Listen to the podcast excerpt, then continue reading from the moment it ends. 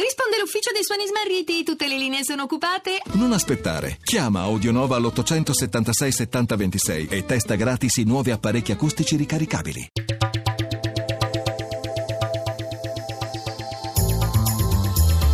GR1 Economia.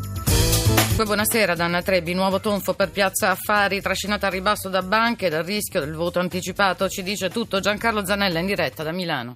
Sì, buonasera. Chiude male Milano in una giornata tutto sommato incolore per i principali listini europei. Mancava il riferimento di Londra, chiusa come i listini americani per festività, per il Memorial Day. Chiude male, dicevo, Milano con il Fuzzi Mib che perde il 2,01%. Le vendite riguardano soprattutto i titoli bancari, in particolare Ubibank e Unicredit che perdono intorno al 4,5%. Banco BPM perde quasi il 4%, Intesa San Paolo poco più del 2%. I timori riguardo alle banche venete perché non è stato risolto il problema delle sofferenze eh, bancarie. Per quanto riguarda gli altri listini, in positivo Francoforte più 0,21%, intorno alla parità Parigi e eh, Zurigo appena sotto la parità e Madrid che cede solo lo 0,19%. Sul mercato obbligazionario si allarga lo spread BTP Bund a 188 punti base con il rendimento del nostro decennale al 2,17%. Infine per quanto riguarda i cambi l'euro rimane eh, piuttosto forte nei confronti delle delle altre principali eh, valute e scambia con quasi un dollaro e 12 centi, poco più di 87 pence nei confronti della sterlina. A voi la linea. Grazie Zanella, benvenuta professor Stefano Cagliazza, docente di economia politica all'Università di Roma Tor Vergata, nostro ospite della settimana. Professore, buonasera. Buonasera. Professore, soffermiamoci sulle parole che ha detto il, profe- il, Presidente della BCE Draghi al Parlamento europeo. La vulnerabilità delle banche eh, va affrontata, ma il nesso tra debito sovrano e banche va tagliato. In un'ottica tutta italiana questo cosa significa? Tra l'altro nella manovrina è stato appena approvato in Commissione l'emendamento che facilita l'eliminazione dei crediti deteriorati. Eh, diciamo negli ultimi anni le banche sono state incentivate ad acquistare titoli del debito pubblico con eh, l'obiettivo anche di eh, incrementare la domanda e quindi ridurre il rendimento di questi titoli a vantaggio dell'emittente, cioè dello Stato, eh, dello Stato italiano. Non scordiamoci anche che le banche devono utilizzare titoli anche del debito pubblico nazionale come garanzia per la liquidità offerta alla Banca Centrale Europea. Quindi il legame c'è ed è certamente difficile da, eh, da, da, da elidersi. Eh, è chiaro che più le banche investono in titoli, meno saranno propense ad investire nel mercato eh, industriale, quindi nel dare finanziamenti alle imprese e questo crea un circolo vizioso perché non permette all'economia attraverso il credito di crescere. Sempre da Draghi il suggerimento di creare una capacità di bilancio per rendere più solida l'unione della zona aerea senza aver paura di cambiare i trattati. Per noi sarebbe un cambiamento positivo.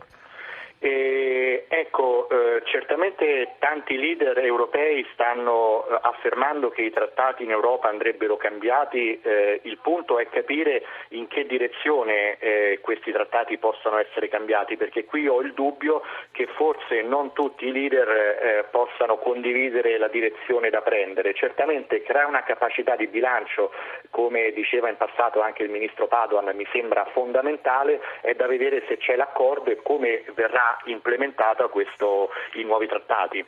E allora intanto grazie al professor Cagliazza, lo ritroveremo domani, noi parliamo di investimenti esteri.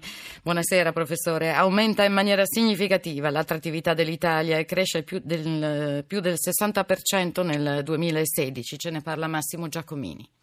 Nonostante il quadro politico italiano non sia stabile e il sistema bancario subisca forti pressioni, per non parlare della tassazione elevata, l'anno scorso gli investitori internazionali sono tornati a scommettere sulla penisola. Infatti, secondo il rapporto specifico su questo settore di Ernst Young, l'incremento di investimenti diretti internazionali è cresciuto nel 2016 del 62% rispetto all'anno precedente. Dal report emerge che il nostro paese, con 89 progetti in investimenti diretti internazionali, internazionali, si colloca al sedicesimo posto nella classifica europea. Tra le cosiddette economie mature è quella che ha aumentato in maniera più significativa la propria attrattività. In crescita anche il dato sull'occupazione. In Italia i posti di lavoro creati nel 2016, sempre nello specifico settore, sono stati oltre 2600 con una crescita superiore al 90%. Guardando alla provenienza degli investimenti internazionali si nota come giungano soprattutto dagli altri paesi europei, ma va rilevato come le imprese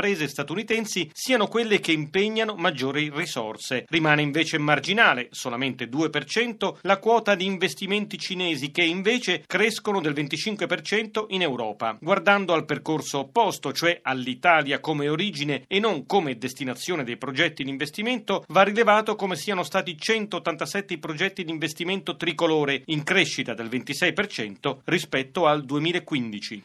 Noi cambiamo argomento, parliamo di nuovi voucher. Il ministro del welfare Poletti li difende, ma i sindacati restano scettici. Camusso CGL parla di Sol, cambiamento del solo nome, Furlan Cisl ribadisce che si discute solo di aspetti marginali, Barbagallo Will chiede un confronto con il governo e le piccole e medie imprese aderenti all'Unione Artigiani di Milano non nascondono dubbi e timori sulle nuove modifiche. Ce ne parla Eleonora Di Lauro. Sofferenza sembra questa la parola adatta per raccontare le difficoltà delle piccole imprese lombarde in affanno dopo la scomparsa dei voucher. Il quadro in un paio di dati: 7.000 i lavoratori interessati al lavoro occasionale e 4.500 le imprese.